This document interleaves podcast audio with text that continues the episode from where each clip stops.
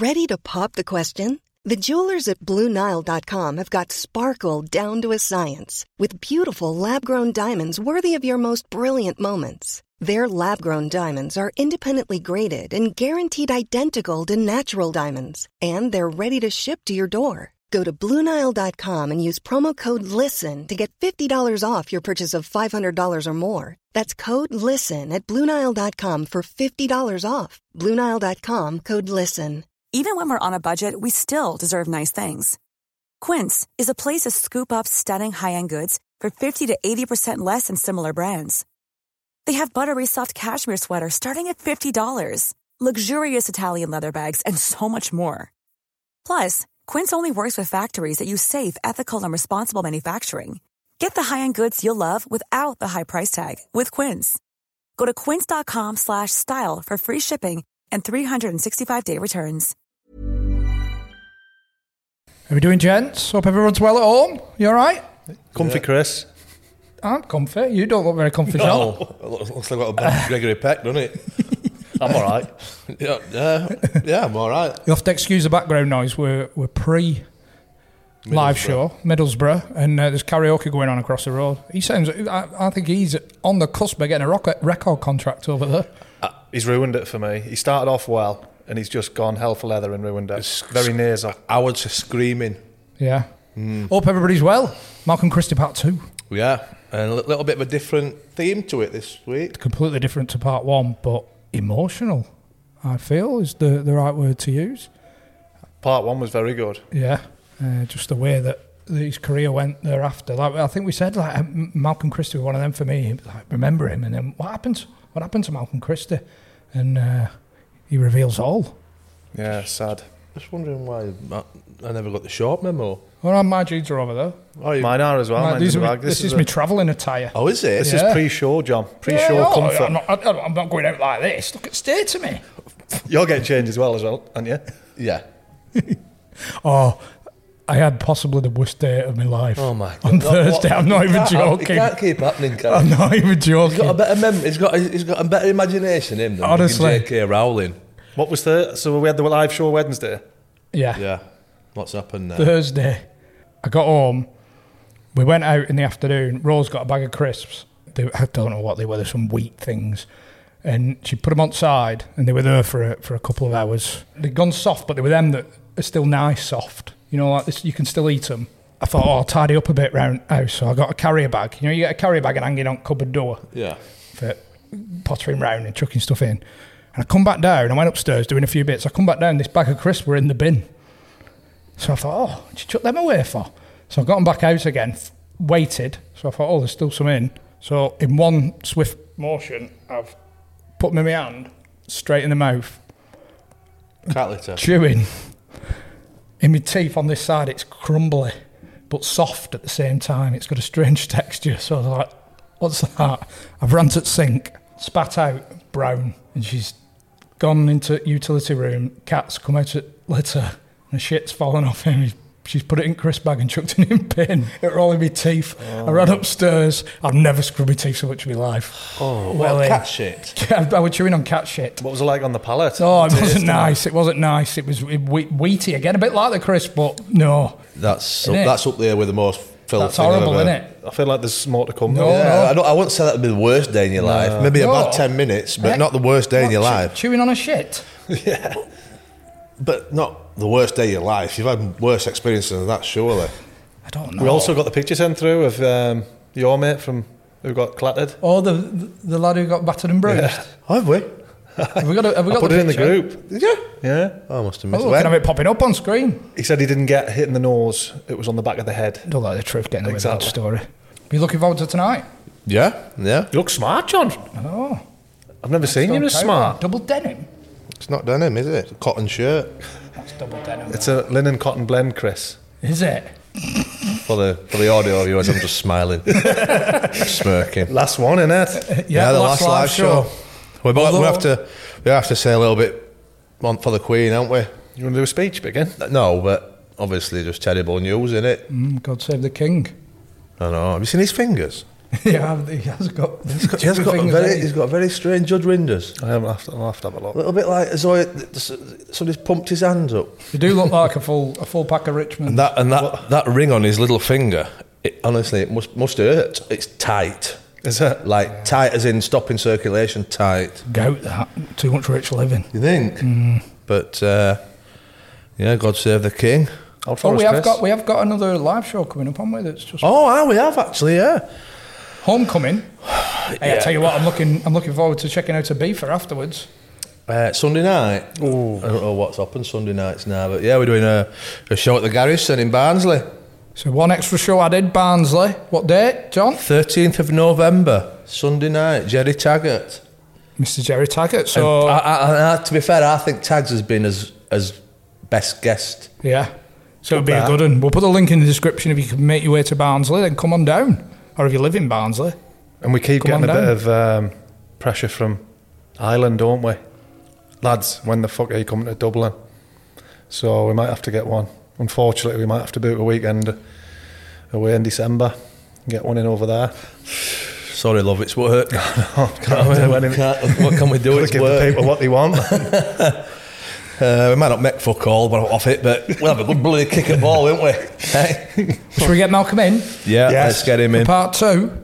Um, if you've not already subscribed to the YouTube channel, by the way, please do. That'd be nice.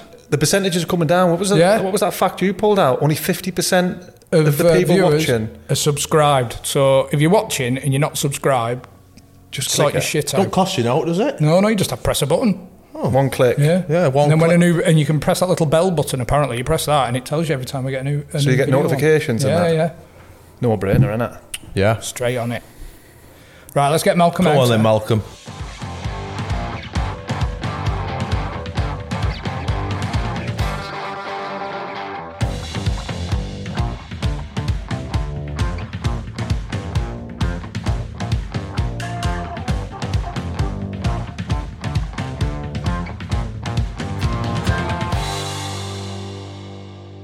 Talking about that um, Man United being a massive fan and everything, one hmm. of the highlights of your hmm. career must have been because we talk about that season before hmm. Derby on the verge of relegation. Got to go to Old Trafford, not expected to get anything. Yeah, well, it's it is the highlight of my career. There's no there's no taking back, and I think that I suppose you guys will understand. You know, talking the way that I got into football, and maybe that you know sliding doors moment where I could have been a Manchester United fan sitting in the Stretford end watching.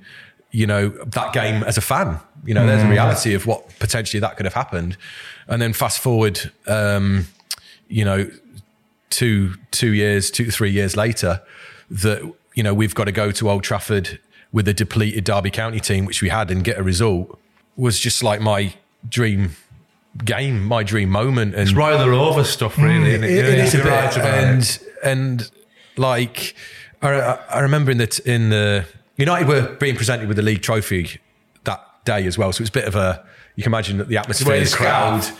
no, it's like by then. No, I was like obviously I was a Derby fan by that point. I'd sort of switched allegiances a little bit. Um, you know, I didn't have the posters up in the bedroom wall or anything like that. so, you know, for me to, I never forget, like they put the team sheet up, uh, the Man U team up, and I remember looking at that team and thinking, we can beat these. Weird because like I would never have dreamt of saying that because that, that they just they, they they rested few of the players. Um, Barthez was in goal. They had Ronnie Wallwork at the back. Michael Stewart was playing. Um, but they did have in the t- they had Andy Cole, Teddy Sheringham. So they, they had like a mixture of of players. David Beckham was playing as well, um, and I just remember putting the team sheet up and thinking we can beat these. And I think everybody else sort of felt that as well. And and the game sort of panned out for me, you know, perfectly. Uh, you know, if, if you'd have said to me before that match that we were going to win 1 0 and I was going to score the only goal scoring in the Stretford end, uh, it, it, it's strange in a way that, that, that I look back and have that as my special moment because it wasn't it wasn't winning anything as, su- as such. You know, I've got Roy Keane in me here thinking, oh, we're celebrating avoiding relegation. You know, it's, it's hell, isn't it? You know what I mean? But we did it. It was just, it was an incredible, incredible day. My parents, again, when I, I was reflect back how they were thinking and feeling, were in the crowd. And I, as a Manchester United fan, still inside of me. I got applauded off the pitch at the end of the match by all the United fans as well. Um, I mean, I'll probably get reminded, you know, if you type in my name on YouTube or whatever, it will come up the miss that I had. I had like an unbelievable, unbelievable chance to make it 2 0 second half. Lee Morris, Kinkladze played the ball through. Lee Morris pulled the ball back. I was probably from here, Brownie to you, goal there, all got played along, and I fucking put it wide. Like, I'd have done the same, mate. Don't worry about it. and then afterwards, people were like, "Oh, what, what about the miss? What about the goal? Sorry, what, what, what about what about? Oh, what a terrible miss that is. What ter- I went. Well, have a look at the final score of that match and and let me know about that. Because honestly, after the game, after the game, I got more people talking to me about the miss than I did the goal. Weird. You know, even now, like I say, people sometimes, oh, what, what, what about the miss? what about who cares about the miss? Who cares? I mean, I shouldn't even be talking about it. I shouldn't even be bringing it up. But I am. we had loads of people asking about the uh, the hat trick that never was as well. Yeah. And I still don't think it was a foul. Is this the season after? Yeah. Yeah. So Jim Smith had left. John Gregory had took over. John Gregory, yeah. Is any, any opinions of John Gregory? We've had a couple. We've had, a, we've had Yeah. some tales about John Gregory. Yeah. I like First impressions. I, I, I loved him. Yeah. Yeah, I really, really. He was like what we needed at that time. We'd been so used to Jim and his ways and his demeanour. Colin Todd took over. Bear in mind, Colin was Jim's assistant who took all the training anyway. So nothing changed really. same shit, different bucket kind of thing. Yeah. So then he left. Then Billy McEwan took over for a short period of time. Well, Billy was the coach anyway. so nothing changed there. Then suddenly, obviously, Gregory left Villa. And then we I can't get Greg. I mean, I mean, Gregory was like quite a big name manager. Next England manager, yeah. Yeah. So like I was thinking, nah, he ain't going to come. Then I think, oh, he used to play. Mind mind you, he was an ex Derby player, wasn't he? So then he got linked. and He came in, and I'm thinking, fucking hell, that's that is a good that is a good signing for us. That really really good. Honestly, he was a breath of fresh air. Yeah. I, I loved his training sessions. I loved his whole demeanour.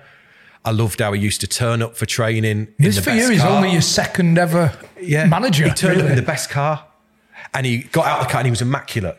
His hair was immaculate. He smelled nice. His clothes, and I was like, oh, yeah, that's that's how a Premier League manager needs to be. You know, obviously, some people would look at that and go, "What a dick." Yeah. What a di- what a knob! Oh, look at look at him. Thinks he's you know used to join in with training. Everyone tried to kick him. Do you know what I mean? Because he was still thought he could. And he could still play. In all fairness, but I, I, I really liked him. I thought he was a breath of fresh air. Exactly what we needed at the time. And do you know what? He got everybody in. Got everybody in straight away. And he basically bullshitted everyone. he told well, he told them how good they were. He told me how good I was. I went in there and he sat me down. I thought, well, fucking hell. I'm looking around the, this was, this was Jim Smith's office. I was like, fucking someone else is sat there. I was thinking, the only time I've ever been in here is for a fucking bollocking. right? So there I am sat there and he went, do you know what? I really rate you as a player. So fucking straight away like that. Oh, you know, okay. There's not a lot of difference between you and Michael Owen. I'm like, "Oh, fucking what? Bear in mind, Owen's just won the Ballon d'Or. I went, I went, okay, right. He said, do you know the difference between you and Owen? I went, I felt like saying about 30 fucking goals. but um, he went, he's got Steven Gerrard. Right, and I was uh, uh, fucking looking, expecting fucking Gerrard to fucking pop in the fucking, what are we, are we signing him? So he went, if we can get the ammunition into you, I'm telling you, I'm telling you, you will, you will play and score like Michael Owen. I was fucking sat there, and you can imagine. I, I fucking walked out of that room, and I thought, fucking hell, if there was a brick wall there, I'd have fucking smashed through it for him. And he wears on honestly, honestly, yeah, yeah. So, he, and he, do you know? And I'd, I'd heard him say, um, I've heard him in an interview afterwards. His time, actually, that he, he said, "Do you know what these players need? They just need to be told how good they are, how how special they are." Confidence. Com- and do you know what? Everyone in the team, um, he did the same to Lee Morris. No, Lee Morris, Jim Smith did not trust Lee. He would not play him for whatever reason. He had a few injuries. Again, he told the same bullshit to Lee. Yeah, told him how good he was. And it just transformed us all. We were all went out there. And I don't think we ever had that. Has he sort of did it a bit sneaky. Do you know what I mean? He didn't like, we weren't stood out inside his office going, right, you're next in. Do you know what I mean? We were like, what did, he, what did he say to you? And told me I was really good. Oh, did he? He said, oh, fucking liar. Do you know what I mean? So he was like, he did it really, really clever. So he got people in at different stages and he just told everybody how good they were. And you know what? We went out, we had Tottenham, first game. Tottenham were a decent team, Prem. And uh, we beat them 1 0. First game, and there was he, scored the goal. He was fucking jumping down the touchline, Gregory. yeah, in front of the Derby fans. Yeah, fucking like this. And you know what? I think, wow, what a transformation this is. So that was gone along that time. So we've had a few little results, and we need. We obviously we had Manu come to Old uh, to, to Pride Park. So we were still in the relegation mode. He took over when we were in the shit. So he was trying to come in to save us. If he'd have come in before, when Jim Smith got the sack, I know he, that's irrelevant because he was at Villa, but if he'd have come in then, I think in the October when Jim got the sack, if he'd have come in then, we'd have stayed up. 100%. But he came in too late after the Colin Todd experience. Colin, we ended up getting thumped left, right, and centre when Colin come in.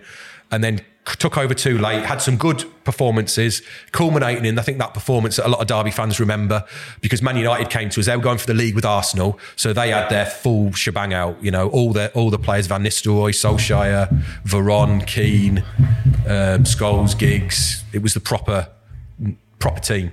And again, no one gave us a real hope, but we, again, we just felt like we could maybe full house live on Sky.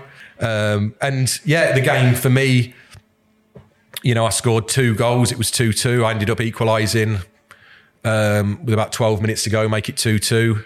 Um, and I think in injury time, Branko Strupar took a shot. Barthez comes out, spills it straight in front. There's me. I'm already charging in towards him. Bang, straight at the same time. Go in. Ball comes out. I take a little touch and I hit it in outside of my right foot into the into the goal. Fucking place rups. Fucking hell, 3 2, got fucking hat trick. First time ever a hat trick against Manu in the Premier League because I knew the stats, mine, because I was like fucking Manu fan. Like there I am. I thought before I'm going to celebrate, like fucking look round, make sure it's at the goal, make sure it's a goal. I look round and the referee's fucking pointing down there where the where Barthez was. I was like, oh my God, I do not believe it. Gutted, absolutely devastated. You know, they like bang the cameras, don't they? Straight away, you come off the pitch. Oh, oh, what about that? I was like, oh, well, you know, um, yeah, just one of them things, isn't? You know? Media training paid off again. Um, You know, we, we, we went in there at the same time and, you know, a bit, oh, fucking inside, I was going, oh, I do not bloody believe that. Obviously, Gregory came out and he was going, ah, oh, biased decision. If that had been at the Stretford end of Old Trafford, I know what would have been given. Ferguson come out, didn't he? He said Christie's goal's fine. Not, not a problem with that. It was a goal. Um, and obviously to hear Fer- Alex Ferguson, my like Messiah. my Messiah, my God. You know, it's the first time I, and only time, and I've got it on camera. Like he said my name. Do you know what I mean? We're back in the fan mode incredible, didn't yeah, incredible. Because because I'd always, you know, that Man United link runs, that theme runs through, and I never forget. I'd always, I'd had that scout come and watch me. Remember at Nuneaton Borough, with Man United scout was there, but it was like nothing ever materialised. And I always, always wanted to be linked with Man U. No matter where I want, somewhere along the line, and I never forget it. I've still got the cuttings because my dad kept the clippings, even to this day.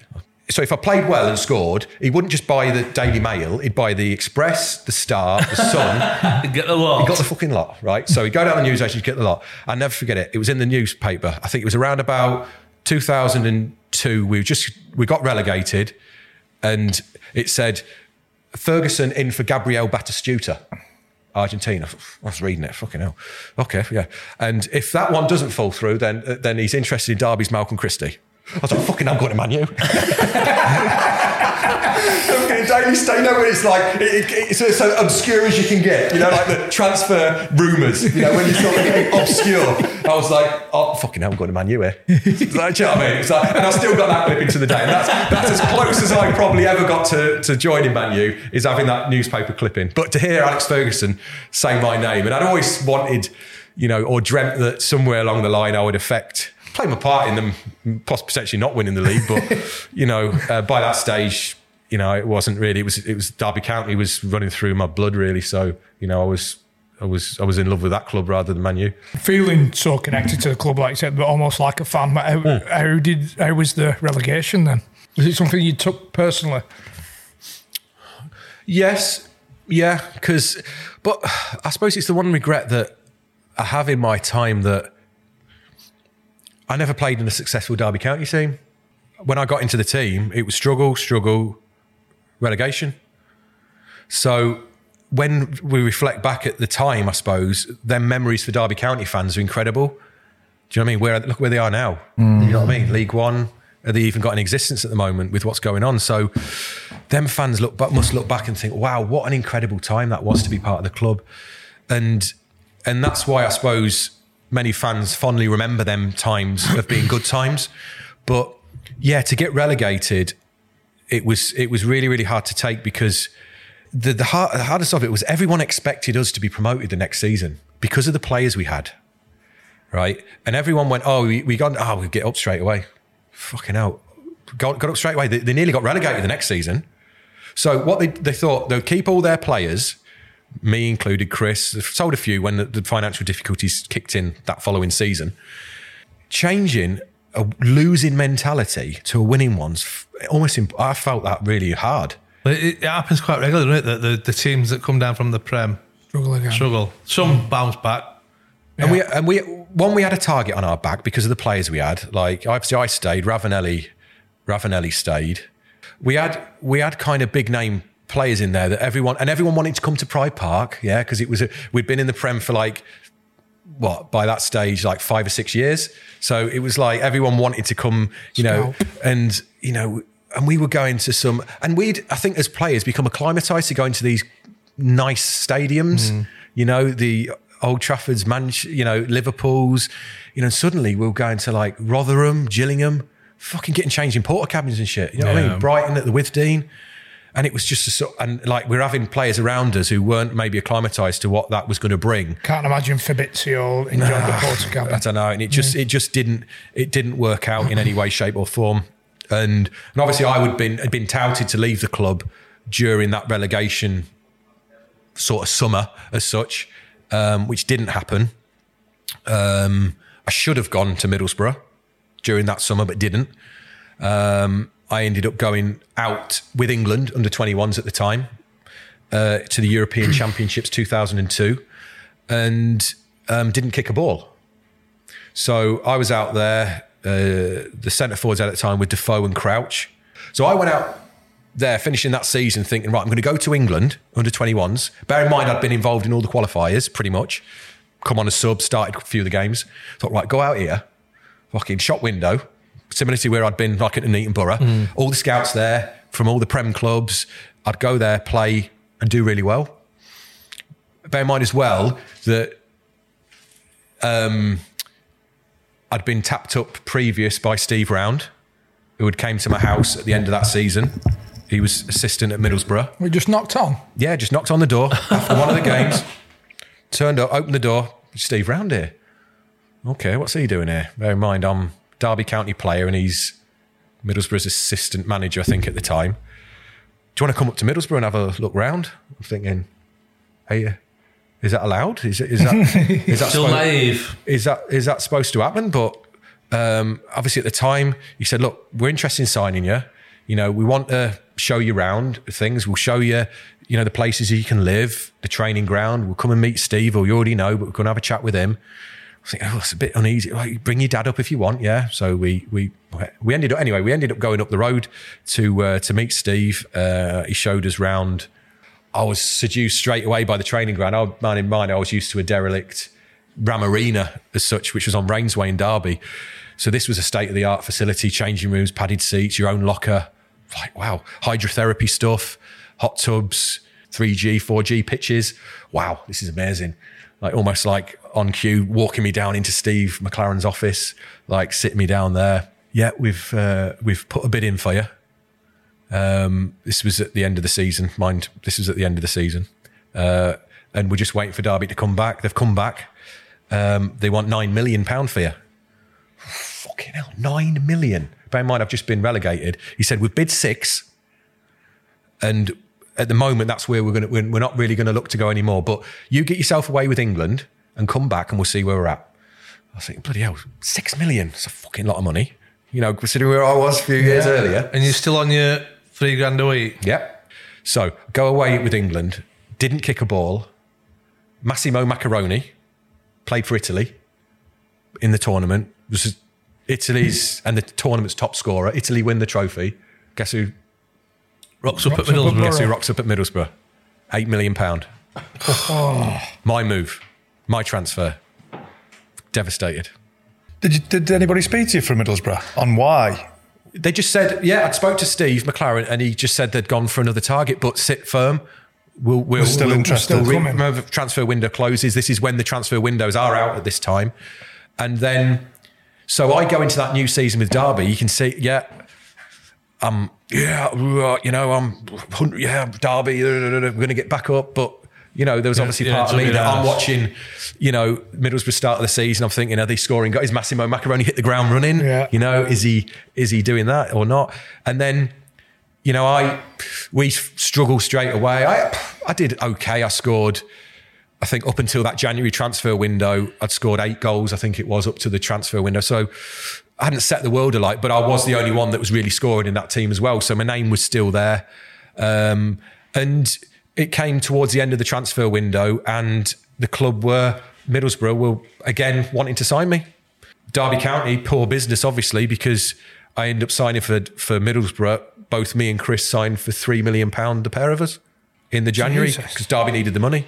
It unravelled massively. The financial state of the club, obviously, they're not in a position now, are they? But it unravelled very, very quickly after they got down. As soon as they realised they weren't going to get back up straight away, then Yeah. boop, panic button. Everyone got sold. Danny Higginbottom got sold. Poon got sold.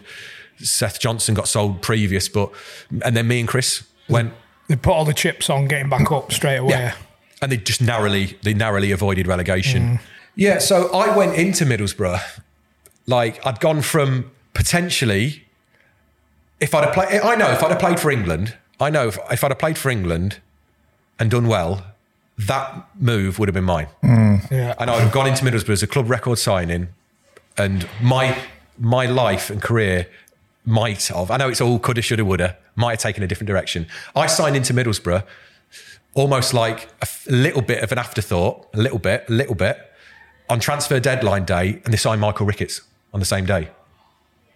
And bear in mind, Michael Ricketts was probably, in stature at that time, bigger name than me. Played for England, Bolton, scored goals, Prem. But anyway, Do you automatically feel like you were quite you were down on the pecking order coming into a little bit, club? yeah. It just didn't. Something just didn't feel right about that Michael Ricketts transfer. Don't necessarily think it was needed. I mean, he didn't set the world alight at all. But I mean, I didn't. In all fairness, but so I went in, not really mentally, The where I could have at the start, because the first game was away at Liverpool, and I was on the bench. Ricketts was playing. I was like, this is not what. This is not How were you? how I envisaged It it. wasn't the fanfare that you- you want- you wanted on arrival. See, this is where I'm going back to. I'm when I f- know about this bid, I'm leaving England. Because I'm not playing anyway. I'm leaving England, and I'm going to knock on the chairman's door at Derby, and same as uh, Marlon Harewood, but I'm going to shit on his desk. I'm going to do everything I can to make that move happen. But but you see where I was at as well. I was so flattered as well that they wanted to keep me, and and I felt I felt a little bit on my shoulders that I was part of that team that got relegated. That if they viewed me so highly, I needed to show that club that I could be the man to fire them back up into the top division. So, so my next thing is, well, Derby, I want a new contract. So I'm on 3,000 minus 25%. So you're on 2,250 quid a week. You'll think I'm worth 9 million quid. I want paying as a 9 million pound player. Have you Fuck ever thought about becoming an agent? And I'd, have, I'd have loved you to have been my agent at the time. You're absolutely right. Absolutely right. If the club views me as a six to nine million pound player, I was not being paid a six to nine million pound Exactly. player. And, and absolutely and, not. And as your agent, I'm telling you to go in pre season and kick every football as far as you can, ruin the sessions. That might not be in your nature, but the amount of money that you're going to end up getting paid, you can be anything, can't you? You, you can be if you want to be a prick, you can be a prick. Yeah, yeah. And there's there's times when I look back and reflect back that that I, I wish possibly things were different in that side of things. Definitely financially, because when they negotiated my Middlesbrough contract, Keith Lamb, who was the chief executive at the time, my agent came in and said they've offered you less than you at Derby. I was like that. I cannot. But you what? They, um, the first you know we talked about that first contract offer. They'd offered me, and I felt I remember thinking massively, massively insulted. And yeah, so we went in, me and Chris. So he, he was Chris's agent as well. So he ended up negotiating, I think, the same contract, me and Chris, which again, I thought that maybe Chris was a defender, I was an attacker. What's the hardest position to play in the, the teams? Probably centre forward. I probably would have thought that. Uh, we ended up signing the same contract. I, I knew that because obviously I spoke to Chris um, about that. So I ended up signing a contract at Borough for the first six months. So for the remainder of that season, signed in the January, that was be paid five grand a week for the first six months. And then after that, it would be um, 12 grand rising every year until I left, about 500 pound every year. I, w- I was content with that contract. See, that's an incredible contract, but that's not a contract. You're not signing that contract if you're getting bought for six, seven million quid No. as the No, record signing. You're probably double that. Mm. Oh, at least, at least. I would, I would say I was even at that level. I was probably one of the lowest paid players in that Middlesbrough dressing room. Do you think Pretty sure. that, mm. that with the move coming in January and Michael Ricketts being signed and everything Yeah. at the same time, do you think you would have been a better player coming into Middlesbrough if it had, and it's probably an ego thing, if there had been that more of a fanfare and you were coming in as an eight, as the eight million pound signing, if you'd have got the contract, if you were, It, it, you were coming in as a, a big signing. The main man. Yeah, you'd feel Did was it wondered. almost a bit of a that's, that- that- that's a that's a tough question to answer because I didn't. But I think I would have loved that. Come on, where I've come from and where I've been. If I was signing as a record signing in a Premier League striker, At a big successful a club big at the club, time. God, And it's all ball tickling, isn't it? But you know, I, I, look, that's why I said that that was that was a moment where, for me, decisions, you know, and there were decisions out of my hand in many respects. You know, David Platt didn't pick me for England. I didn't play Maccarone. You know, it was all these all little things that happened. Hmm. You know, conspired for me not moving in that summer, but then then affected me and and my sort of mental side of things as well. Going in there, feeling like I was playing a little bit of second fiddle to people. You know, you can imagine how I felt towards Maccarone a little bit, thinking, "Oh, you fucker, you know, you Yeah. bastard, you shouldn't be here. It should be me." Do you know what I He's mean? a- There was he's that- on 40 you know, and I'm thinking Maccarone. I don't. What was he on? What, what was he? I don't know. 50, 60 grand a week. I don't know. Like no idea. But I mean, we didn't really talk about them sort of things. But it would have been a lot more than I was on. Um, so yes, when you say, "Oh yes, it was a good contract," but bear in mind at the end of that fourth year at Middlesbrough that I was not to earn another penny other than a few grand at Leeds when I had retired. That that was to be the end of it. This is, this is what I mean. Do you know when you're at Derby, no matter how much you love the club and uh, how many t-shirts your mum and dad have got and teddy Yeah. bears, you've got to be as big a prick, as big an arsehole as you possibly can for that very situation. So after your four-year contract with all your injuries, if you'd have earned 50, 40 grand a week for them four years, that's 10 million pound contract just north of, right? As opposed to a two and a half million pound contract. Mm-hmm. So that's why, as a player, you've got to be as big an asshole as you can, go into Derby, cause some fucking shit. Can you imagine I- the absolutely. hinges on the John Parkin briefcase? They didn't need to be reinforced. Like just be sat there. be a- it would slapping be a it, slam. and then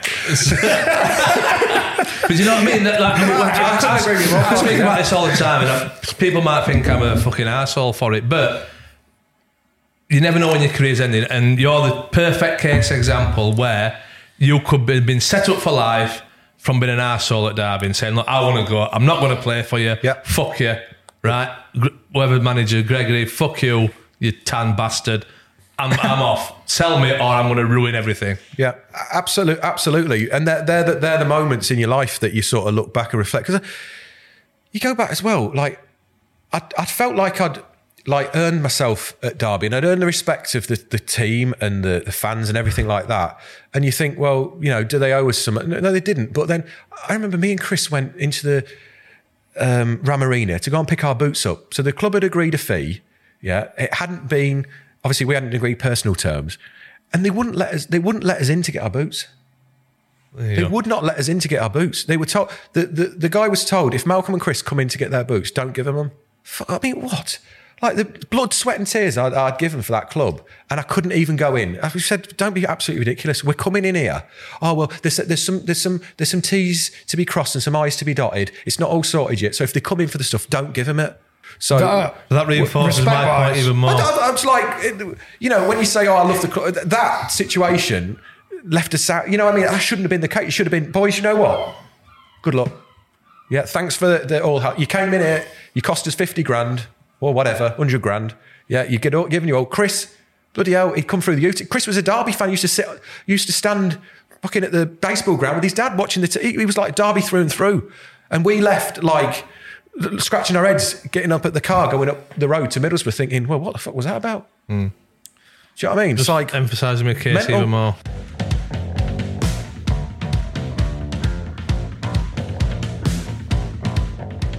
Quick message for our sponsor for this episode, gentlemen. You know who it is? Who is it? You tell me.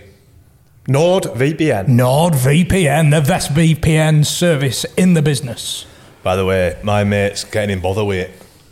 Why? He lives in Spain, right?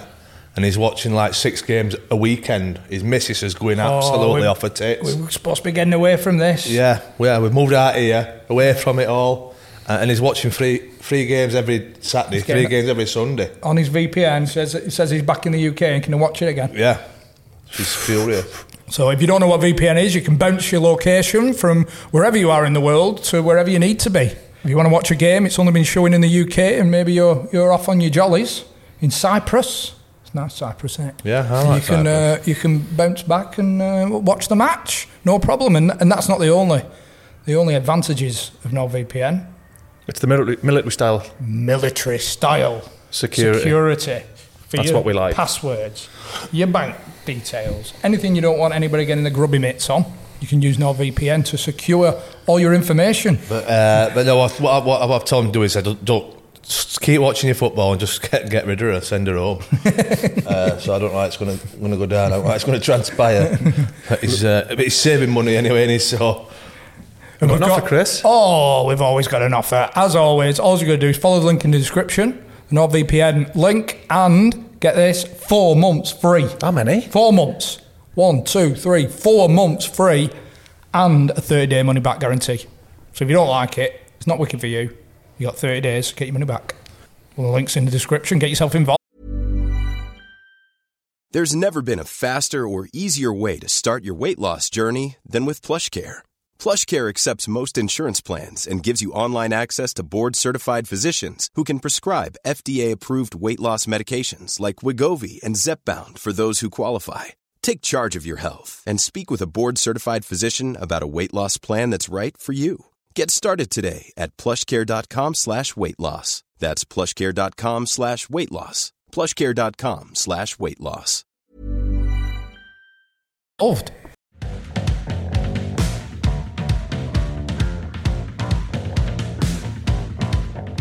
And how did you fit in in the dressing room at Borough when you arrived? Yeah, well, we, t- we, we, we touched on earlier. Obviously, everything that I'd been through, I think that previous six months with the time at Derby had left me in a bit of state of anxiousness, I would say. Yeah. Bit stressed, bit like, oh, you know, things didn't happen, should have happened, having to fit in straight away, having to go into a team and perform immediately.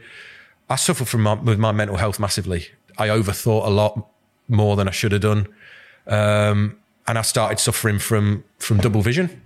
In all fairness, um, driving the car, I used to drive obviously to the training ground and just didn't feel myself, not at all. Like anyway, I played a game against Everton. I think it was the second or third game I played for Middlesbrough.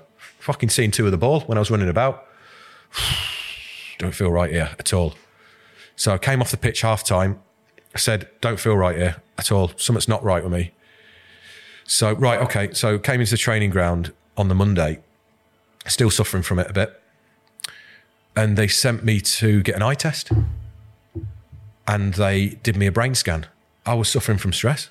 And it were having that effect on you. Yeah, and yeah, anxiety, stress, depression, however you want to put it. I think there was a bit of everything coming over me. The fact that the club didn't really recognise that, and like I said, sent me for eye tests rather than going, You're all right? How you feeling? Is this move? Is it just have a sit and talk to me?" Which is probably what I needed. Fucking hell, I just ended up sort of battling my way, way through it as best I could. Did you have um, that same level of confidence as when you arrived at Derby on the field? No, not really, You because know, the- you were the- playing without fear. the, st- the standard was a lot more was a lot better training was a different intensity the McClaren round sessions were a lot and like we go saying that i could have gone in there with the mindset of a champion of a record signing i went in there affected by the move bit part feeling like i wasn't wasn't going in there at the right stage and we did in one of the first training sessions we did we were in the indoor hall McClaren set us up, end of the session. Everyone get a ball, halfway line, right? There's a nine-a-side goal at the end. Everyone ping the ball in. As long as you get the ball in the goal on the full, you can go in for your lunch. Everyone like, phew. I hit it, fucking hell, scuffed it. High over the bar. Do you know what? If that goal had been fucking five times the size, still wouldn't have hit it. And then it got left. There was me and McClaren left at the end. Bear in mind, McClaren had already hit it. And I was thinking, why have you done this to me? I, you know what I mean? I was thinking to me, why have you done? Why have you put me under this? All the rest of the lads still waiting for you to No, do they're fucked laugh. off. on dessert. They've gone. they're, they're fucking gone. So, do you know what I mean? Like that, giving that sort of instance about feeling a bit under pressure, a bit under stress. If we'd have done that at Derby a week ago, I'd have fucking hit it first time. I couldn't fucking hit the goal. High, wide, handsome. I just felt under immense pressure straight away. You know, the scary thing Strange, that. is, and we're, we're going to get to it, you feel like this before your injuries. You've had, you've had one mm. injury mentally. The fact, the thing, the thing that's strange about it is, is you know McClaren, and McClaren knows you. You'd think that he'd, he'd sort of like stop. What's wrong? Why can you not do that when I know for a fact you can do it? I don't know. It was like it was almost like became a bit comical that I couldn't hit it. Do you know what I mean? And inside, I was like, "Ah, oh yeah, fucking, I can't, you know. But inside, I was fucking cutting inside. You know, that cut me deep. That didn't feel myself at all. And you know what I mean? You go sort of through that that stage. Like I got in the team a bit, scored a few goals, and then two games before the end of the season, that's when my injury started. I tore I tore my groin, and the last two games of the season. So feeling like that mentally, trying to adjust to the move, playing okay, getting in the team, scoring, then tearing my groin. But then the club wanted me to play the last two games because we'll sort it in the summer. You know, the old famous one, we'll get it sorted in the summer. Fucking, I can hardly move. Like, then I I ended up getting, it was called, I don't know if you've heard of it, Gilmore's groin. A guy down in London had, had the injury named after him. So I went to see him. Um, he operated on me, said it's one of the worst I've seen. Your groin's completely tore off the bone. I don't know how you've played. Fucking hell, I've played played the last two games there. I was in agony. Fans didn't know. No one said anything. But again, you just expected to to sort of play. And again, I wasn't feeling particularly well. I always wonder, you know, I'm, I'm no physician by any by any stretch, but to the stories that we hear, how much our bodies are connected and how much mental stress plays on your physical injuries at the same time. You know, if you're you're out of sorts, you're stressed, because how many people are in that situation and then injuries come one after hmm. another. I'd never had an injury at Derby either, or throughout from being six years old. So that was the first time that I'd ever had an injury or ha- had to be really treated by a, a physio. And then I was playing. So what happened is, I ended up doing my own kind of pre-season away from the club, the team, but ended up playing the first few games of the season, but probably seventy percent. Opening game of the season, not fit. Um, we get a penalty. Job gets brought down in the box. Juninho picks a ball up, thinking, fucking hell, you know, I'm feeling not 100% mentally, physically not right. Juninho walks over to me, there you go, you take it. fucking hell. This can go two ways, can't it? Which way did it go? Oh, fucking missed. Van der Sar, remember, put the ball down, turn round. Van der Sar, fucking, Jesus Christ, he fucking big unit, isn't he? turn round, wasn't said I was on penalties before the game. Obviously, we just, I think we played a little bit off the cuff with that. And I hit it, saved it. Oh my God, that penalty affected me. I don't think mentally that I, but from what I'd been feeling in previous few months, that I ever recovered from that. Like, I remember Gareth Southgate was in the team, and I was thinking, he's going to come and say something to me. He's missed fucking, it's Gareth, missed penalty in fucking 96. 96. He'll come up to me. Didn't come up to me. I don't know whether he thought that just leaving me alone might be the best thing. Yeah. But fucking hell, I needed someone to put my their arm around me and say, it was all right, Mal. It's all right. Don't worry about thing it. is, you never you I never took- experienced this, had you? Because No. your your career's been on such a trajectory Yeah, yeah. from from such. I mean, you can see that the way the conversation's gone in terms of like where we're talk, where we're going here. Do you know what I mean? Where Yeah. you can almost feel the euphoria of it with the way that my ride went, and that having that penalty miss at that particular stage of my my career and where I was at. So that was in the August, first game of the season, Fulham away. We ended up losing again, 3 2. Fucking hell. Shoulders were like fucking weight on them. Then in and out the team. There was there was a couple of glimpses in there. So I scored in the second round of the Carling Cup, the, the year that Borough won it. So I scored the winning goal in the in extra time against Brighton in the first round for the Borough. So that was a nice bright spot, something that the Borough fans will remember me for. Uh, scored a couple of goals as well in the league, and then I ended up breaking my leg in the November 2003 uh, in in training, which was basically the end of my football career. Really, it's, that's you know from from the euphoria of everything that I, I felt and experienced, and the way that my career really should have gone from Middlesbrough. Bear in mind all these players that I played with with England under 21s: John Terry, Ledley King, Paul Robinson, Ashley Cole, Joe Cole, Carrick, Defoe, Crouch. Where have all them gone? I snapped my leg in a training ground fucking tackle. Fucking and and the fact that I was never the same player after that.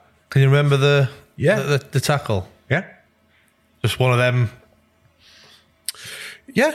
Uh, it was with Chris Riggott as well. We joined from with Derby. Yeah. Yeah. My mate from Derby. So we, um, it was attackers v defenders. Uh, ball got played into me from the goalkeeper. I knocked it round the corner. The ball was there to be won. You know, I'm going in there. I'm thinking I'm going to just, I know in my head I'm getting there first. And Chris is coming to clear the ball. I thought, right, maybe a bit stupid because you know that you're probably going to get clattered. So I ended up just nicking the ball in front of him, chipping it over his leg, and he had committed to clearing the ball. Bang! Almost like, almost like a tree snap, the branch snapping. Straight away, I know 100% somebody's broke the leg. And I just like I just remember that split second think, please don't be me, please don't be me. And I looked up and looked at my shin, I'm like, it's me. Can you believe it? And I was just like, oh fucking hell. Chris sort of looked down at his leg, realised, and then looked at mine, realised it was me. And I think any pain that Chris felt at that particular time had fucking washed away from him. Obviously, I was like fucking lying there in pain, grabbing boots of it was it was either Mendy or Zenden or whatever, and just fucking holding their boots while I was like fucking laying there. Got a, a golf buggy thing type thing to come down, you know, where they carry the equipment on and stuff like that. Fucking got me on there, got me to the hospital. Obviously, I came back, they plaster casted it. Um, they they x-rayed it, but they weren't going to use that x-ray for the consultation to what they were going to do with it. Went back to the training ground, saw Chris. Chris was crying his eyes out, fucking gutted. Everyone was like fucking in bit bit of a shock. You know, you know, I'm sure there's been other instances of like leg breaks in training, but you know, I suppose it's just the fact that it was me and Chris as well, and you know, I didn't hold any malice towards him. I think one thing that I do reflect on, and you know, I don't really know. I mean, I'll say to you, and you you tell me how you how you sort of take this. Massimo Maccarone, again, mention his name again, was going down too easily in matches. Italian, oh fucking hell, uh, fucking hell, you know. So that actually the defenders have been told purposely to go in hard on the attackers during training. Obviously, they were going in hard, but we're told, obviously, as attackers, we weren't fucking told this. Chris only told me this afterwards. He said, Mal, he said, I would have never fucking gone in for that tackle. But we were told to fucking go in and hit the attackers hard.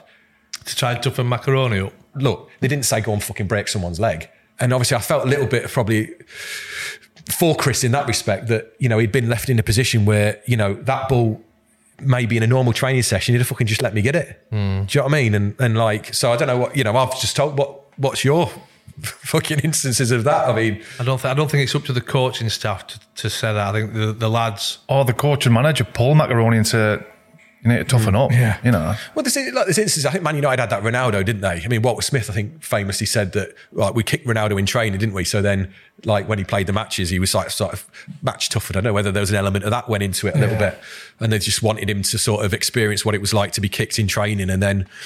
But I don't know. It just it left me in a position where I understood. You know, there's no honestly, there's no malice at all with Chris. I mean, we got on and we still, you know, get on great. It's, there's no issues there at all. It just left a little bit like thinking, you know, that little bit of oh, should it have should it have really Well, they need. Well, uh, yeah, yeah, a little bit of that because what that wasn't Chris's game. Chris didn't go around fouling people and stuff, and I just think that maybe if they hadn't have been told that, that that my life might have been a bit different from that point onwards. But but the fact that I never got back and became the same player was due to other instances other than that moment. It was to do with with with medical Collection advice. things. Yeah, because I was going to say when you first saw the consultant, did he say that the chances? I mean, you might make it back, but the chances are you're not going to be the same player, or was it just? Granny, it was a no, well, sim- you'll get you back. Granny, it was No. a simple leg break. yeah, I was thinking. It was a very, very simple break of my tibia. Yeah, the fibula wasn't broken. Yeah, I had a shin indentation because the bone had, had displaced slightly. And straight away when I saw that, I think, well, it needs operating on because it needs needs to be put straight. line. You need pin. It needs pinning in position. we see the consultant and he said, like, okay, we're just going to we treat it in pl- plaster casts, basically, no operation. Fucking hell, right? Okay. So again, for me, green naive me, what am I going to do? Trust the people that are around me. To be fair, mate, I think anybody would do that. Trust Yeah, the and I professionals. think I don't the think you have to consultant in front of you. Yeah. Yeah. One thing that left me a little bit uneasy he was saying, well, you know, I've just treated a rugby player, an amateur rugby player, and he's had the same break, and uh, we, we've we've done this and this, and I was thinking, okay, but like Premier League Premier League footballer. footballer, so like I'm not like don't compare apples with oranges in some respects. So anyway, so originally when I broke my leg, I was like, right, when am I coming back? Fucking when, when I can come back, 12, 16 weeks, however, whatever. Oh yeah, we were doing well like that. So then straight away, right, full leg cast, full fucking leg cast, not bottom, full leg cast, right up to me groin, no movement, right past me me me ankle. You're going to be in that for six weeks. Fucking six weeks. Oh my god, six weeks in a full fucking leg. So six weeks in that, yeah. Then what? Okay, then we're going to take the full leg off. We're going to put one at the top, one at the bottom with a knee hinge. Okay, no problem. Then what are you going to do? Right, then we're just going to have the bottom one. Okay, so three. So fucking adding up the weeks. I think, fucking hell. One thing I was uncomfortable with, I said, bear in mind the fucking bone's not straight. Oh, yeah. Well, what we do, we get a saw. Yeah, we saw a little hole in the back of your plastic cast, and we'll hammer some wooden wedges in the back of it, so it aligns the bone and it aligns the cast at the bottom. Oh, fucking hell! That's that sound Leveling a leg, not a shed. Fucking Pinocchio. that don't sound right. So I was straight away, I was thinking, nah, this don't sound right. Anyway, fucking, all right, yeah, okay. That's that's what we're doing. What's your what's the physio saying at this point? Is he just uh, agreeing? The he'd, he'd not experienced a leg break for like for number and number of years. So again, I think he put it, the physio put his hands in this consultant that we were seeing. You know, there was no second opinion. There was no, well, bear in mind, fucking hell, you- you're going to do all this. If it don't heal straight or don't this or don't that, then, hmm, you know, you might need to get it operated on and stuff like that. So you imagine, obviously, by the time already I'm fucking mentally gone, really, already before my injury, a little bit mm. suffering. Mm. So straight away, this injury, like, can't play, can't do this, can't do that. Going through that, coming out of that. But when all, obviously remembering when all this is going on, like Middlesbrough are fucking really successful. Got to the final of the Carling Cup, all when I'm in my leg plast, watching what I joined Middlesbrough for to be successful, be part of a winning team. Like suddenly to have to watch that while I'm injured was Mind blowing. wow, incredibly, incredibly difficult, incredibly difficult. And I remember when they finally took this cast off my upper thigh, they took it off and I looked at it and I was like, I got no fucking muscle. It wasted away. Hmm. I, I remember lifting my leg up and all I saw was like my bone and then the muscle just all soft and all squidgy all on the side of it. Exactly the same for my calf. I was thinking, what the fuck they done to my leg here? Go through all that. Whilst I'm out, Andrew Davies, centre half, snaps his leg in, tra- in uh, reserve match, I think, against Blackburn Rovers, I think. So I was like, oh my God, fuck it, Dava. Oh, he's going to have to go through all this bastard that I've just been through. Poor lad, poor lad. Anyway, next day goes in for an operation. Bear in mind, they've obviously seen what I've been through with my leg, all these fucking plastic casts, these uh, appointments that I've been through, all these wedges that I've had. Oh, fucking hell, that hurts. Ah, like that. You know, trying to wedge all these in. I've, I've had like probably about 15 visits here, wedging, x-ray, wedge. Oh, mm, well, we need a bit more. Oh, no, leave it on an extra week. So, obviously, the middle of the videos have been all through all this thinking, oh, I know they were, I know what they would have been thinking at the time. What was the time frame? Where are you now? Um, so break my leg in the November. So obviously December, January, February.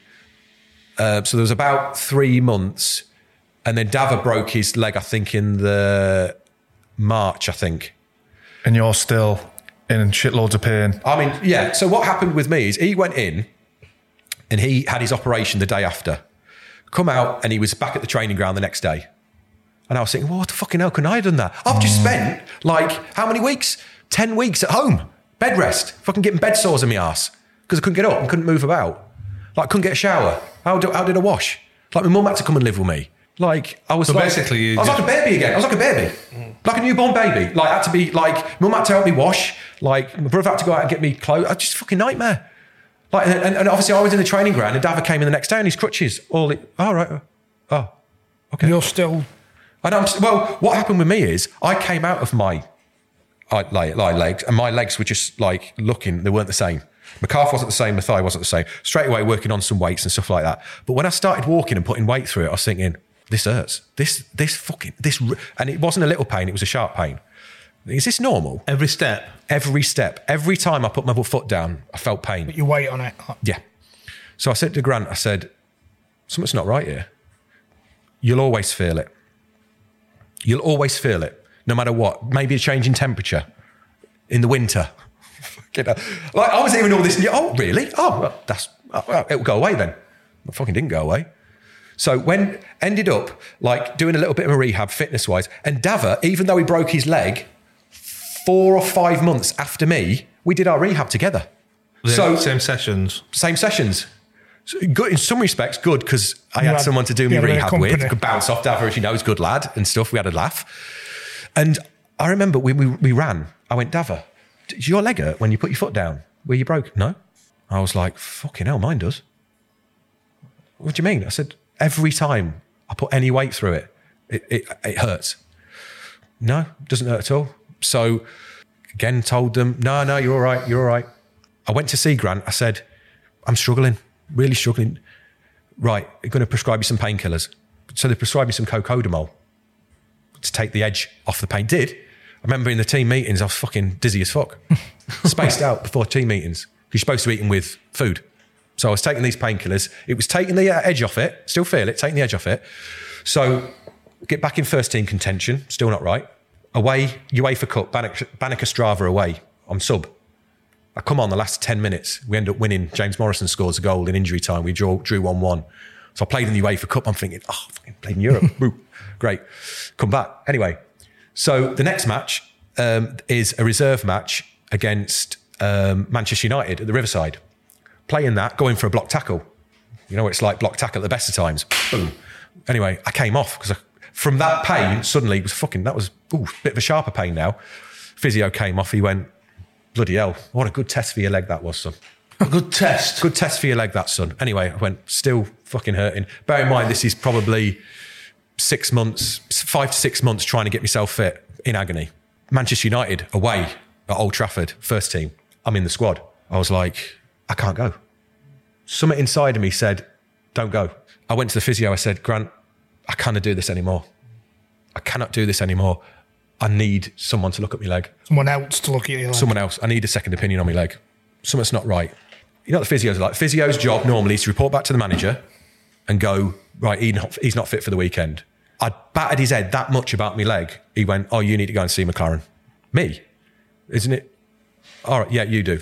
Anyway, so fucking go and see McClaren. Steve, I said, something's not right with my leg, mate. And I, I know you've picked me. I said, I need to get myself checked out. I'm not right. He said, Well, he said, Right, we'll go and get a scan of it. We'll go and get a CT scan, proper scan of the bone. Let's have a look at it and see what's going on. I was like, Why can't the fucking physio? Why can't the physio say that? Do you know what I mean? Let's like, come on. It's like not hard. Anyway, so Not like you're at a, a, a, a League Two club where Honestly. the scan's like, oh, Couldn't- anyway, so so they go off to to Man United. I go to uh, hospital, get a CT scan. Comes in.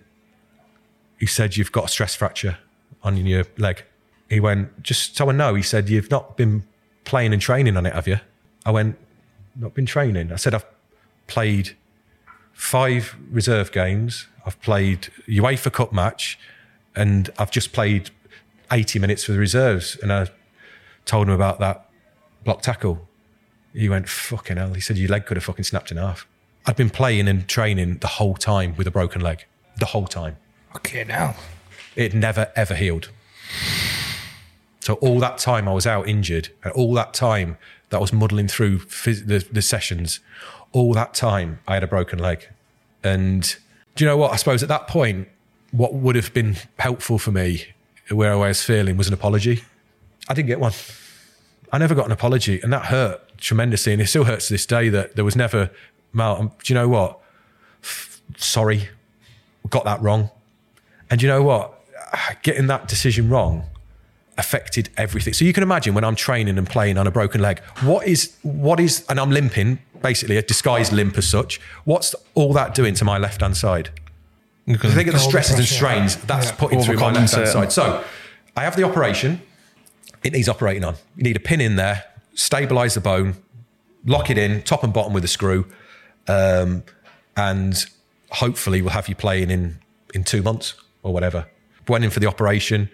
I got back. They they, they ended up doing all that again. Worked on fitness, and do you know what? I ran and there was no pain, and it was fucking, thank God for that. Finally, no pain there. Like I'd had a year of like agony with it. Then, as I was running more and more, suddenly I got myself back into the first team. So I'd worked myself so hard and so through everything, and I played. He brought me back into a into the team, and I played one game against Blackburn Rovers. And as I went down to chase the keeper, I went in and chased the keeper down, and I pushed off with my left foot. Oh, fucking hell! Ooh, that's fucking hurts straight away, I was like, every time I put my foot down, I felt a similar pain and I felt my leg. And I came off the pitch, they x rayed it, and I'd got a stress fracture in my foot Is this the other in my leg? left foot. This is your left leg. because I'd have been, I'd been putting every bit of weight and stresses through my left foot. I'd developed a stress fracture in the outside of my left foot. I'd need to be operated on. So I had a pin in my foot, kept me out again for a while. I then came back from that, got into training, and the, the, the metal pin, they hadn't knocked it down. So every time I ran, the pin flicked over my um, tendon on my knee. So it caused me incredible pain when I, when I ran. The more I ran on it, it ended up flicking over my knee. So he x-rayed it. He said the pin needs to come out. So they had to take the metal work out of my leg. So they took the metal work out of my leg and they took the metal work out of my foot as well. So then I was obviously metal free. So oh, fucking hell, it's incredibly difficult telling this because it's like fucking painful. Then I got myself fit again. So instead of them going, okay, right, your body's been through fucking bit, bit shit there. Let's just relax. Let's just bring you back time. So what did they do? They fucking battered my foot. They ended up putting weight vest on me. Ended up going up and down the stairs at Rockliffe.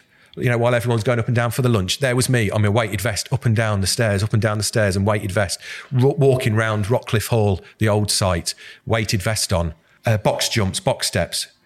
I fucking did that much. I refractured my foot. I ended up refracturing my foot. Surely a stress fracture is exactly that. You're putting too much stress through it. So why? I don't know. I don't know. I trusted these guys to, to be doing the right thing for me, and and I also developed because um, my feet, I wasn't on my feet enough, and my plaster cast was tight on my foot. I also developed Morton's neuroma underneath my feet, which is a, a neu- neural problem when your your nerves get pinched together under your feet. So when I had my uh, metal workout, I also had the nerves removed under my feet as well. You know what I was thinking when you were saying before you the first spell out and you were going to him saying I'm in pain. He'll thought you were a soft fucker. yeah. Exactly. He'll thought Yeah. fucking mentally weak. Exactly. Soft. Yeah, exactly, Brownie, and that's that's exactly what I took from that, and I I, I kind of had that vibe that. Oh, he, Yeah. he doesn't fancy. Or he doesn't fancy going through the pain. And you going to see him before the Man U games, him going, Yeah, what? go and tell him yourself. Yeah, yeah. Did you question yourself as well? I, am I soft? Am I being soft here? Well, I- you Nah, know, you know. you know, you know your own body, and, and, I, and I knew exactly where I broke my leg, and I knew that that was a sharp pain. It was, it wasn't like a dull ache or something that I felt was. It would never, it never went away. Never from from the day I broke it from from from a couple of years later. Yeah. It never, it never went away. That duty of care is to listen to your your patient, if you will, Yeah. your, who, you, who you're a physio for, and, So- and act on it. So literally the whole of my time, I only I only was fit for the last like probably nine months of my Middlesbrough, but my body I've been out of football for so long. I'd missed by this stage.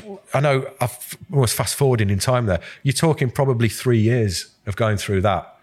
From then, suddenly, everybody wanted me when I was kind of fit to be the same player, but my body was just not the same. I was built on speed. I, I'd lost me. I'd lost half a yard. I wasn't the same player anymore. You know, Steve McClaren left. He went to be the England manager, and then obviously Gareth Southgate took over. And God bless Gareth. Obviously, he just saw me as an injured player. I'd spent so much time with Gareth in the physio room as well because he was he was an injured footballer as well, quite a lot towards the end of his career. I spent so much time rehabbing with him, so he didn't really see me as a as a like a fresh signing or something. He just saw me as a stigmatized, injured, injured player. Have you got any grounds for a, a legal case for this, or have you looked into it? I it? don't know. I, fuck it. I just sort of, you know, I went through so much shite with regards to my treatment that, you know, the way that my body adjusted and the, the way that my body changed and altered the gait that I used to run at, you know, the, the, the way that my body would run, the, the way that I'd put my feet down, everything from that changed. Every even to this day, this leg's not bigger than that leg. Yeah, it's every everything changed for me and my body, and it, it also cul- culminated in in obviously when I did retire. Um, I left Middlesbrough in the June 2007. I f- ended up finishing my football career at Leeds, and I fractured my back. And I know that that was all that was all related. You know, the stresses and strains that I'd put on my Yeah. body throughout being out injured and throughout that I'd put on being in plaster cast and everything, all the stresses and strains that I'd put on. And, and I fractured my back in, in training at Leeds United, which finished me off in, 2000, in January 2009. I, I, just, I just don't think they knew what to do with me. Honestly, I, I just got that vibe that, like, I was an inj- I was a long term injured player, and I just don't know. They, they knew that they'd made the wrong decision by not operating on me, and then it was like a dominoes effect. Like, and once it gone, it was out of hand. Like, and there was no sort of, there was no grabbing that. Once that domino's gone, you, you, you can't get it back. It sounds like you're like more of a guinea pig. It's like a, you're like a fucking patchwork quilt. We'll try a bit of this. We'll try a bit and of then, that. then you come back from that. and The, the fans expect you to be. Oh hmm. well, he was. We signed it like, and they expect you to be, you know, the same. And you know, I've managed to to probably put this right because I know I hadn't. You know, I, I left Middlesbrough. Everyone was, oh, injury, oh, injury prone, oh, this, that, and the other. You know, yes, I had my injuries, but like, hopefully, when people hear this, they'll realise that from from a simple leg break, in my opinion, that should have just been treated with an operation, and I would have been back within three months, possibly four months, and I could have looked ahead for my whole career and had a successful time at Middlesbrough in the glory years. I missed out on all that, mm. and I had to sit by as a passenger and and watch Viduka come in, Hasselbaink, Yakubu, all these guys do what I should have been doing, and I couldn't do it, and I had to sit from the sidelines and watch, you know, Uh, you know, even even the Carling Cup, Carling Cup final, yeah, I was in the stand with the supporters watching the game, wasn't even part of the team, wasn't even part of the celebrations. They had me up in the stand. You know, as an injured player, when you're in, you want to feel part of the team, don't you? Yeah, That- yeah. They're so desperate to feel part of the team. And for me not to be part of the Carling Cup squad or the experience of it, of winning something, not to be out there, to be shoved up in the crowd with the rest of the supporters, horrible. To see, you know, your teammates there on the pitch. You know, You'd I always scored the extra I'd- time winner to yeah, I scored in the early round. So look, I'm not not pining for a medal or anything like that, No, you know, which I didn't get. But you know, it would have been nice just to feel that that you were part of something. You know, be along with the team, travel along, we spend some time, go in the dressing room to be able to share the experience with the. Come on, that's not too much to ask, is it? Do you know what I mean? Rather than being up in the stand watching, having to applaud the uh, the, the the team, that was tough to take. We've had lads on who've battled with injuries for say two, three years, and when they do get back, they see it as they've been given a second chance and they can finish the se- finish the, the career just for the love of the game. But if I put myself in your situation, I think I'd be frustrated that I wasn't the same player. Yeah, Yeah, I was. You know- I was. I was bitter because I left Middlesbrough and ended up, ultimately ended up in League One with Leeds United. But I found myself from my Middlesbrough contract, which I was being paid a decent amount of money, as we know.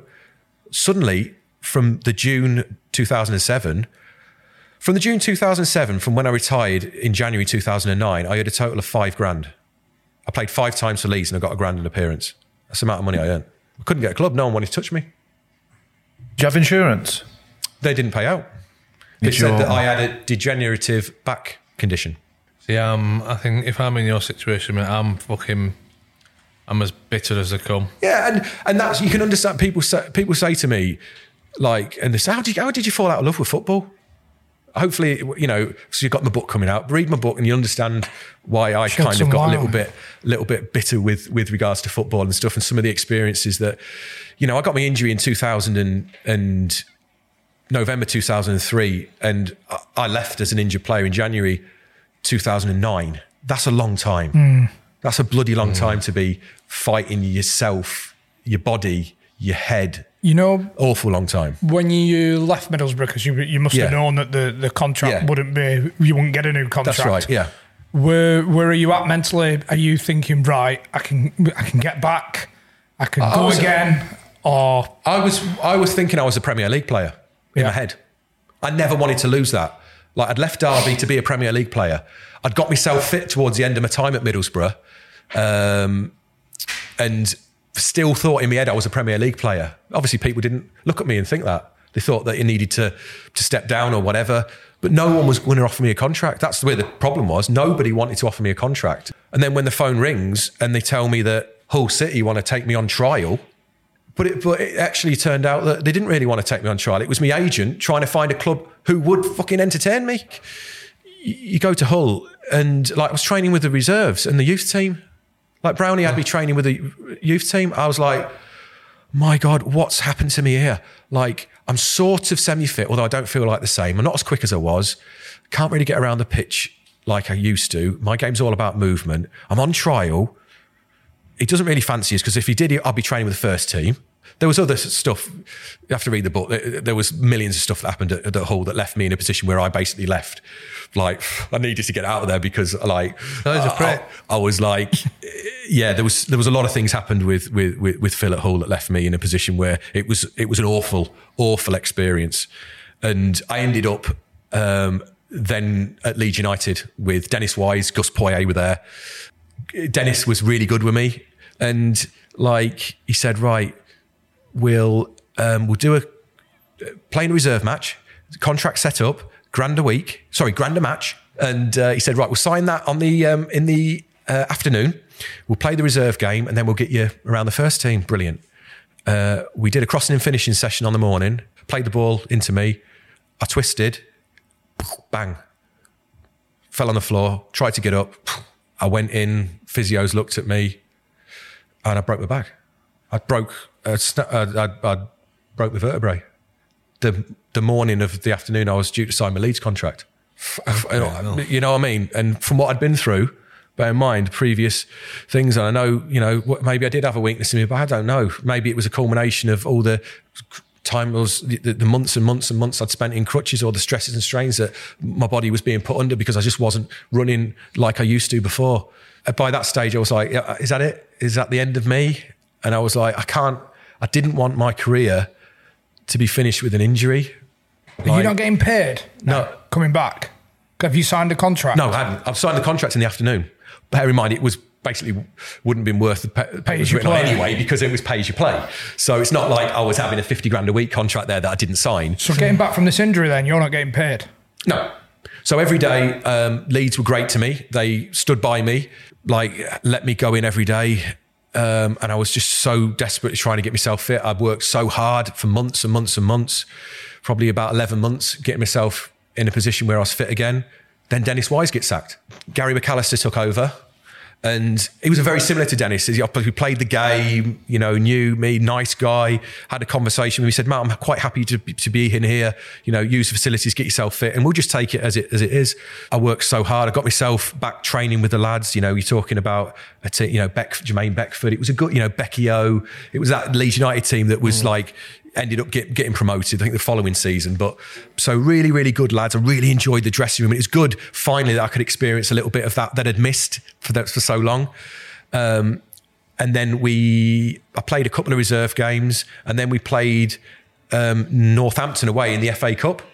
And he fucking picked me. Like, I, I can't believe it. Me and Beckford were up front. We ended up winning 5 2. And I was like, I wasn't the same player. Not at all. Like, but uh, yeah, mentally, I ticked that box. I've got fit and I'm playing again. And for me, that was probably everything that I needed. Then I played, I played uh, two more games, and then Gary McAllister got sacked as well. So the two managers that wanted to give me a chance both got sacked. Um, then Grayson, Simon Grayson took over, um, and I was in a position where straight away ooh, he didn't fancy me. What had happened to the previous two managers? You know, a new manager comes in. What does he want to do? Wants to change things. He can't just have. And for me, what was I? Very easy target. Wasn't on a contract. Pay as you play. So I caught a clock that straight away that he didn't fancy me, and I'd played a couple of games. I'd scored as well, so I'm immensely proud that I'd scored away at Stockport. We ended up winning three one. I came off the bench. I think with about half an hour to go, uh, scored my last ever professional goal uh, for Leeds United. Um, which was fantastic, celebrating in front of the Leeds. These travelling fans were fucking incredible. Like celebrating in front of them, brilliant. Um, next game, Peterborough United at home. I turn up to the ground, puts the squad up, announces the squad. I'm not in the squad. Bear in mind, like I'm only getting paid here. I've trained all week, been you know playing pretty regular, not in the squad. I went into the bar area, saw a couple of the other lads who weren't in the squad. I said, "Fucking hell, it's a bit harsh, isn't it? Why didn't he tell you before? Like you probably wouldn't have come, would you? Or why didn't he tell you throughout the week? At least you would have known. He's like, got me there, sat there in front of everyone. I'm not in the squad. So I was like, oh, and then players would go, oh, go home, just get yourself. I said, no, I'm staying. I'm staying. So I went, I said, I'm going to go back down to the changing room. I'm going to wish the lads the best. Anyway, so I walk, go to walk from the players' lounge back to the thing, and I hear Grace, I, I, Grayson's voice, a clock. And he goes, I tell you what, I don't fucking care if he's disappointed. I'm not fucking picking him. I don't, I don't fucking care um, if, if he's getting paid as you play. And I was like, I was just about to walk around the corner. He was like, fucking hear his voice here. And that was it. I was done. I, re- I retired in that split second.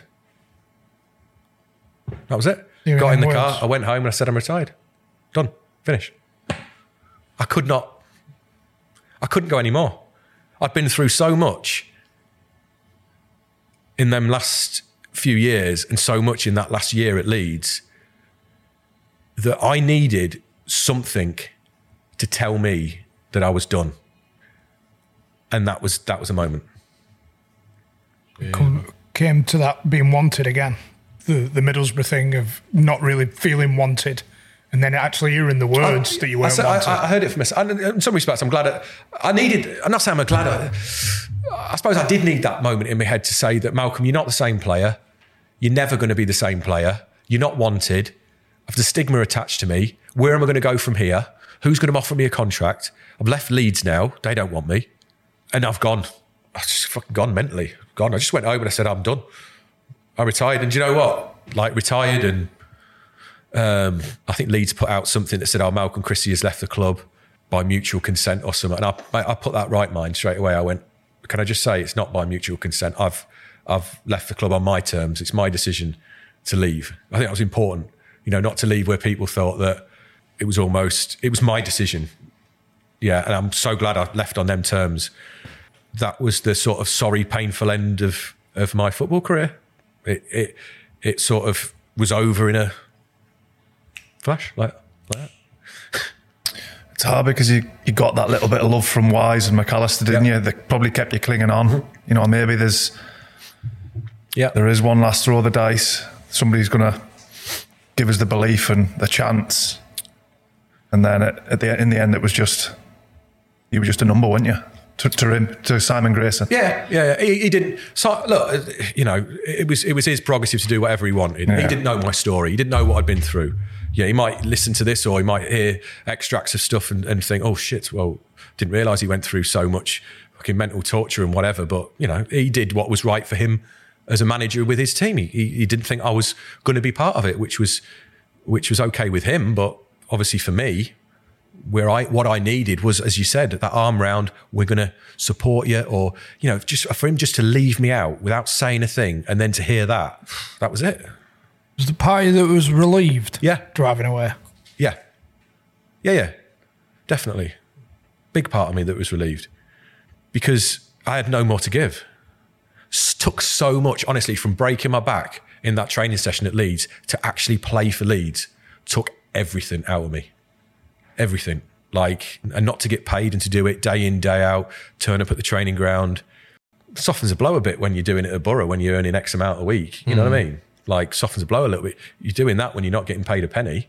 But order to go through that and then hear those words, like you said, Yeah, I can understand yeah, why really- those yeah, there was, words there were were mixed emotions, of course. point. Yeah, heartbreaking as well, but a relief that I don't know. I was looking for something. Do you know what I mean? I was looking for that fucking maybe get out of jail card where I could say mm. I'm not enjoying this anymore, and that's so hard because from six years old, football was everything for me, and it's still it, it is now. I've gone sort of full circle with things, and to fall out of love with football and don't associate myself with football, how I ended up my career and how I ended up, so hard for me to see myself at 29 being in the position that I was, with football, which was hating it. The highs that it gave me was somebody else's highs. It wasn't me. It felt like it wasn't me that did that. Them times that that I'd had and the so the memories that with me, I'd forgot about them. That was somebody else. That was Malcolm Christie, the footballer. That suddenly wasn't Malcolm Christie who retired. That had sort of held a little bit of resentment for what I'd been through. Incredibly, incredibly hard transition to make from from falling out of love, be, losing your identity, and having to reinvent yourself with the ghost of the footballer around you all the time. Especially someone who seemed to be so in love with the poetry of football as well. You know, going into the club shop and buying the shirt and buying into. Mm-hmm. And I was such a massive football, and to lose that as well, like, and I lost that for probably seven years. Didn't watch football for seven years after I retired. What did you turn to then? Where did you get your strength from? If you took away from football, what did you? I just had to lie low and just lose that ghost of Malcolm Christie, the footballer. It took me three years, I think, to sort of do nothing with myself. Um, hope that I don't get recognised in the street somewhere. Somebody asked me who I, uh, what I'm playing for, and am I retired? I didn't do. I retired. I never did a. It wasn't on Sky Sports fucking breaking news, was it? You know, Malcolm Christie retired from football. No one give a shit. In some respects, I suppose I wanted that to happen so people would know. So people bumping into me in the streets would be like, "What you do? Oh, no, I'm not doing any. Oh, you retired. Oh, when did that? You know, you, yeah, the same stories you're telling about your injuries, you end up telling about the, the, the, oh, well, I'm not doing anything because I never got the opportunity to say that. So yeah, I just lied low for a few years. I years. feel like the book hadn't closed officially because you've got this little statement from from Leeds United, and like you said, all those highs, your football career, everything you'd done, that rise, and I all yeah. of a sudden you'd walked away from Leeds and what, like nothing. There, there was no there was no symbolisation of, of, of, of something ending in a new chapter. So that's why it was hard for me to. At the time, I had uh, my two young boys came along, so I became a stay at home dad. Really, it wasn't like I was doing nothing. So I became a stay at home dad, but. At some respects, I was like, you come to the third year and you think, oh, I just need to get out of the house. I can't, I can't have this affect me forever. Like it's affected me throughout my football career. It's affected me now I've retired. I just can't have it. So I, I ended up in the motor industry. I don't know how, why. I ended up writing a letter to everyone round me, dealer principals. Please can I have a job. Simple as that.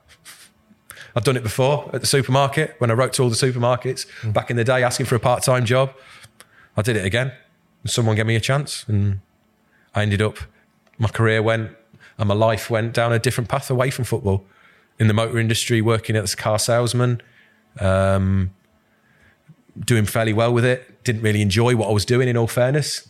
No, nothing will ever give you the highs of what I achieved and the relative lows. So, in some respects, it was nice to go on a little journey, which was not many bumps.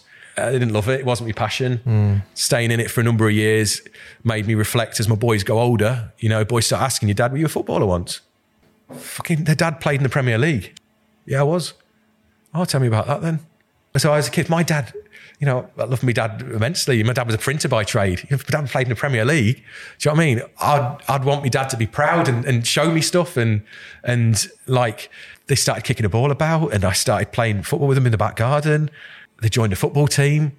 And that was it. The, the, the, you know, that little light just flickering inside of me, taking them to training, like wanting to take training sessions, seeing them kick a ball about. And I'm like, it just took me back to that seven year old mm. Malcolm Christie, the normal kid who had the love for football. Forget about the foot, that side of things. But football gave me gave me so much. I achieved my dream, my lifelong ambition of doing what I did. You know, scoring at Old Trafford and things like that. That I didn't want a bad experience for the boys, my boys growing up, to have that hanker over them as well and anchor them down and think, well, my dad doesn't talk about his football. Yeah. Why, why doesn't my dad talk about his football? Is he not, why is he, my dad, not proud? I'm proud of him. Why? And it's gradually going to the sessions, taking them to football, taking them to matches. God, never been to a football match. I, I, suddenly, I was going to St James's Park, the Riverside. I went uh, to Hull City. To I, I, wanted to go everywhere. I wanted to take them to matches, and it ignited that passion inside of me. Realised what I wanted to do in my life moving forward, which wasn't in the car industry. It was to to use the experiences that I've had in my life, the highs, the lows, and once the rediscovery of the football was there and I could watch it and I could watch it easy, I could look at, back at myself. I visited my mum and dad. My mum and dad have, have encyclopedias of me, these paper clippings that I mentioned earlier. God, I can look at them now.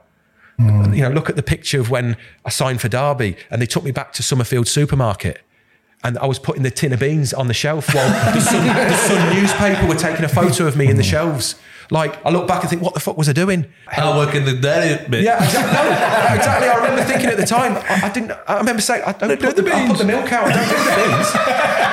so, you know, looking back and the comical things and the stories and, and everything that, that that sort of brought back to me, I want to be that person again. Somewhere, an amalgamation of that person and not be defined by that. Can look at it Six years, with which pride did. again. Six and eight, or, you know, fourteen years. I need that man back.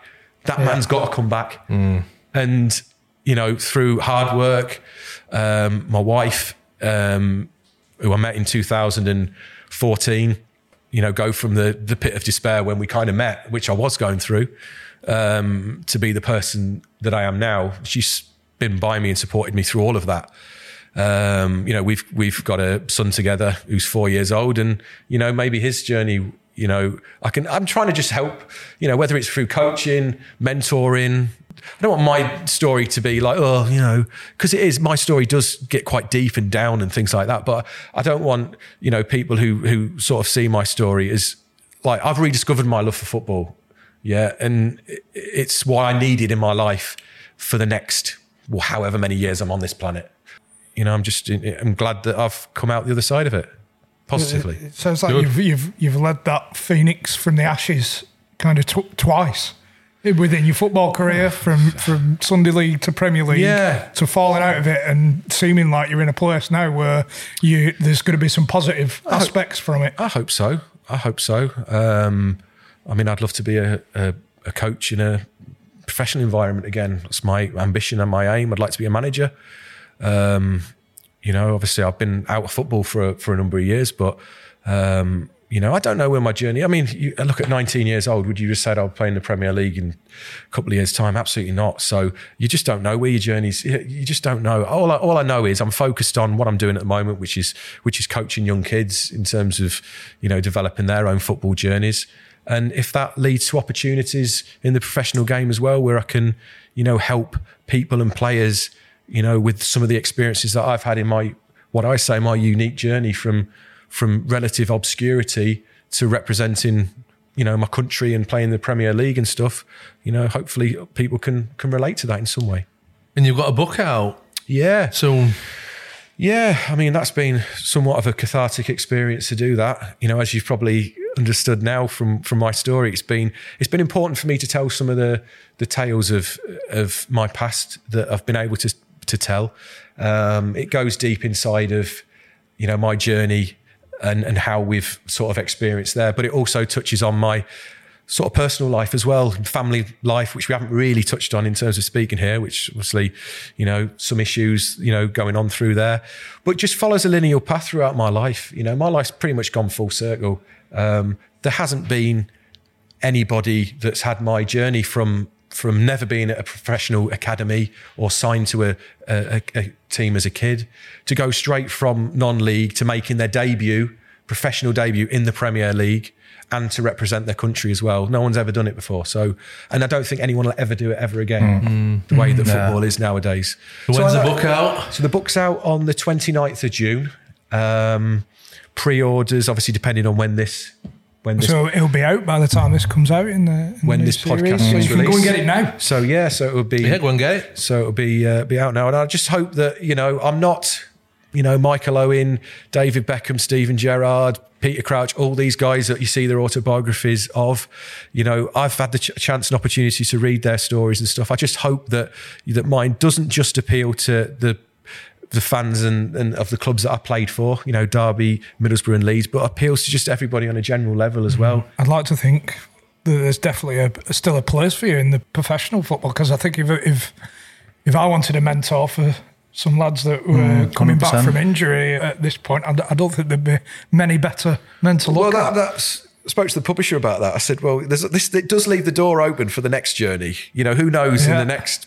Next 20, chapter. 25 years, there could be the reality of the Dream 2 with my coaching. Maybe that's why that book. It's maybe that's why that book never closed because there's still chapters to be Well, read. who knows? Like I say, I'm glad that I've, I've come as far as I've come with the book, um, where I didn't write it at the end of my football career because I've had to go through what I've gone through to to close that chapter of my life and the rediscovery of my love for football. So I'm so happy that the book's come out when it has.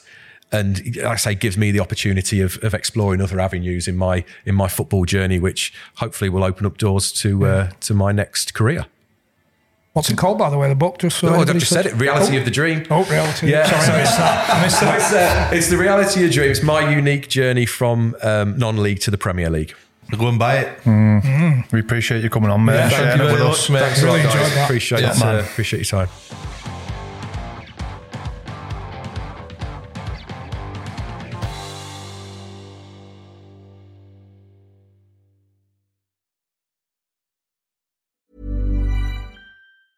Planning for your next trip? Elevate your travel style with Quince. Quince has all the jet setting essentials you'll want for your next getaway, like European linen, premium luggage options, buttery soft Italian leather bags, and so much more. And is all priced at 50 to 80% less than similar brands. Plus, Quince only works with factories that use safe and ethical manufacturing practices. Pack your bags with high-quality essentials you'll be wearing for vacations to come with Quince. Go to quince.com slash pack for free shipping and 365-day returns.